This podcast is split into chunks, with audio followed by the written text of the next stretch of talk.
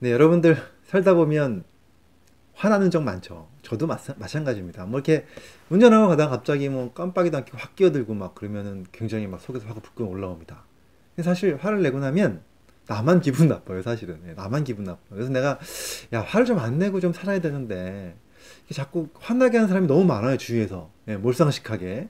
예, 그런 분들 때문에 또 제가 화가 안 날 수도 없고 화가 나면 또 나만 기분 나쁘고 그런 경과들을 많이 겪게 되는데요.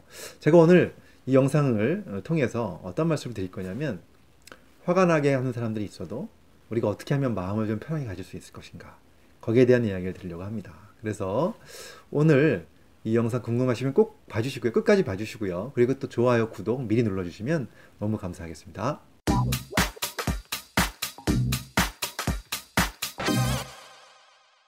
안녕하세요. 가정의학과 전문의 교육하는 의사 이동환입니다. 어, 환자들 만나다 보면 예, 정말 예, 이 스트레스 중에서도 또 이렇게 자잘한 화가 많이 나는 분들이 많다고 얘기를 합니다. 저도 마찬가지고요. 이게 무례한 사람들 있잖아요. 예, 운동하다 보면은 그러니까 운전하다 보면은 막 갑자기 차가 끼어들어서 화나게 만들다든가 또는 뭐 무리한 욕을 한다라든가 또 좀 약간 이상하게 뭐 화를 낸다라든가 먼저 그러면 이제 나도 화가 나게 되는데 이제 그런데 그런 것들을 잘 마음을 관리할 수 있는 사람들도 분명히 있다는 거죠. 도대체 그런 사람들은 어떤 차이를 가지고 있을까요? 자, 그 얘기를 드리기 전에 한 가지 어, 일화 하나를 말씀을 드릴게요. 어, 얼마 전에 제가 그 요양병원 간호사가 쓴 글을 읽었는데요. 저는 이 글을 읽고서 정말 예, 눈물이 날 뻔했습니다. 눈물이 났었어요, 사실은. 자, 한번 얘기 드려볼게요. 어, 그 간호사가 이제 요양병원에 이제 밤새도록 일을 하다 보니까 바쁘잖아요. 그래서 밤새도록 이제 간호사 일을 막 하고 아침 뭐 주산을 정리할 거 뭐 할 게 많으니까 그래서 막 새벽녘까지 일을 하고 있는데 밤에 이제 그 야간 근무를 하는 간호사겠죠. 그런데 갑자기 병실에서 비상벨이 눌리는 거예요. 긴장했죠. 사실 비상벨이라는 거는 환자가 응급 상황에서 누르는 거거든요. 그래서 이제 그 병실로 막 뛰어갔어요. 이를 다 제껴두고 갔더니만 그 배를 누르신 분이 누군가 봤더니 할아버지 한 분이 계신데 그 할아버지께서 어, 배를 누르신 거예요. 근데 보니까 괜찮아 보이세요. 네, 다행히. 그래서 왜 눌렀냐고 여쭤봤더니 할아버지가 씩 웃으면서 간호사한테 이렇게 얘기를 하는 겁니다.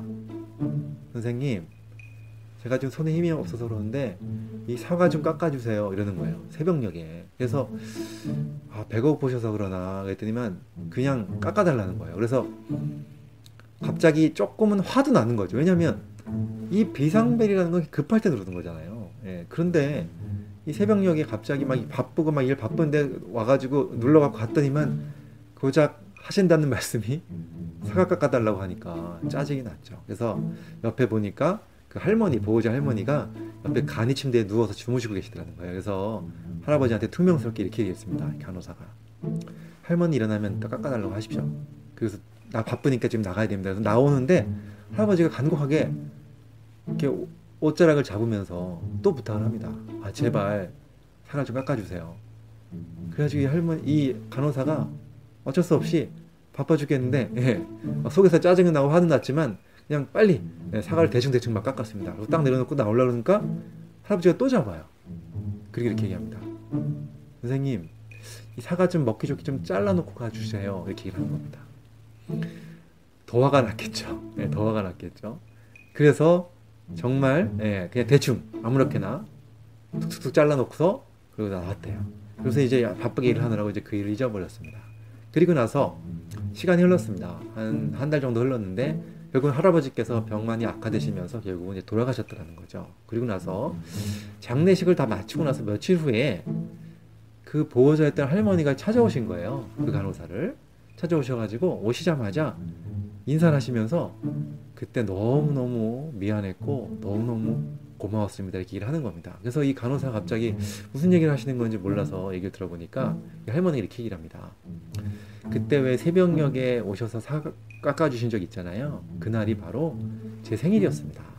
그런데 우리 남편이 어, 우리 할아버지가 어, 나를 위해서 해주고 싶었던 게 바로 사과를 깎아서 내가 아침에 일어났을 때 그 깎은 사과를 먹는 걸 보고 싶었던 것 같아요. 제가 사과를 평소에 굉장히 좋아했거든요. 근데 손에 힘이 없어서 사과를 못 깎으니까 저한테 부탁할 수는 없고 그래서 간호사 선생님한테 부탁한 겁니다.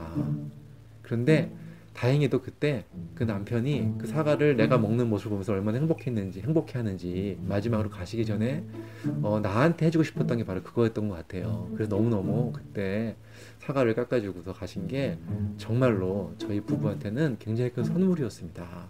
고맙습니다. 이렇게 얘기를 하는 겁니다. 그 얘기를 듣자마자 이 간호사가 기분이 어땠을까요? 그때는 막 화가 나서 퉁명스럽게 대충 깎아주고 대충하고 나왔는데 그 얘기를 듣고 나니까 너무나도 막 미안하고 화를 냈던 게 미안하고 막 창피하기도 하고 그러면서 막 이제 간호사가 막 자기도 모르게 눈물을 막 흘렸다라는 얘기가 그 얘기를 썼던 거예요. 제가 이제 그걸 보면서 아, 이런 생각을 했어요.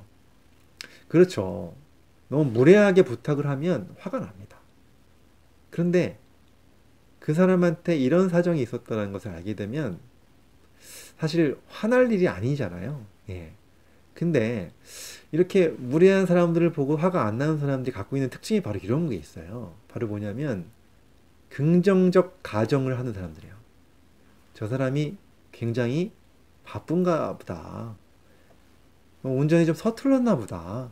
예, 이렇게 그 사람이 그렇게 할 수밖에 없었던 이유가 있었겠지라는 가정을 하게 되면 이상하게 내 화가 들라고 화가 풀린다는 거죠. 그래서 화를 잘 풀고 감정을 잘 다스리는 사람들은 이렇게 다른 사람들이 어떤 사정이 있을 것이라고 긍정적으로 혼자서 가정을 하는 그런 것이 습관이 돼 있다는 경우가 많이 있습니다. 사실 쉽지는 않습니다. 하지만 저도 이런 이야기를 들으면서 마음이 조금 어떤 생각이 들었냐면 아 나도 한번 그렇게 해봐야 되겠다. 그리고 나서 좀 해봤어요. 근데 정말 신기하게도 훨씬 더 감정 조절이 잘 된다는 것을 깨달았는데요. 어, 이 긍정적 가정이라는 것은 어, 사실은 이렇게 반문하시는 분들도 있어요. 정말 그 사람이 그랬을까요? 그 사람은 원래 무례한 사람이니까 그런 거지 그런 사정이 있어서 그런 게 아닐 거예요 라고 얘기하는 사람도 있습니다. 근데 저는 사실은 이런 대답을 이렇게 저한테 질문하는 사람들한테 이렇게 말씀드려요. 상관없습니다. 내 가정이 틀려도 아무 상관이 없어요. 그러니까 내가 그 사람이 그럴 만한 사정이 있을 거라고 가정을 했지만 전혀 그렇지 않고 원래 무례한 사람이라서 그럴 수도 있습니다. 하지만 내 가정이 틀렸더라도요. 내 감정이 달라질 수만 있다면 그것은 어, 아무런 관계가 없다라는 거죠. 예. 어떤 사람들이 나를 화나게 할 때 우리는 한번 이런 생각을 해보면 좋을 것 같아요. 그 사람이 오죽했으면 그렇게 했을까? 뭔가 이유가 있었겠지. 그러면 그것이 틀리더라도 어, 내 마음이 편안해지고 그리고 나의 감정을 훨씬 더 어, 행복하게 가져갈 수 있는 하나의 밑거름이 될 수 있다고 생각합니다. 어, 이 영상 보시는 분들 한번 꼭 한번 해보셨으면 좋겠고요. 어, 긍정적 가정 예, 꼭 잊어버리지 마시고 한번 꼭 그런 경우가 왔을 때 어, 실천해 보셨으면 정말로 좋겠습니다. 다음에 또 좋은 이야기로 뵙겠습니다. 감사합니다. 이 강의가 도움이 되셨다면 좋아요, 구독, 알림 신청 해주시면 감사하겠습니다.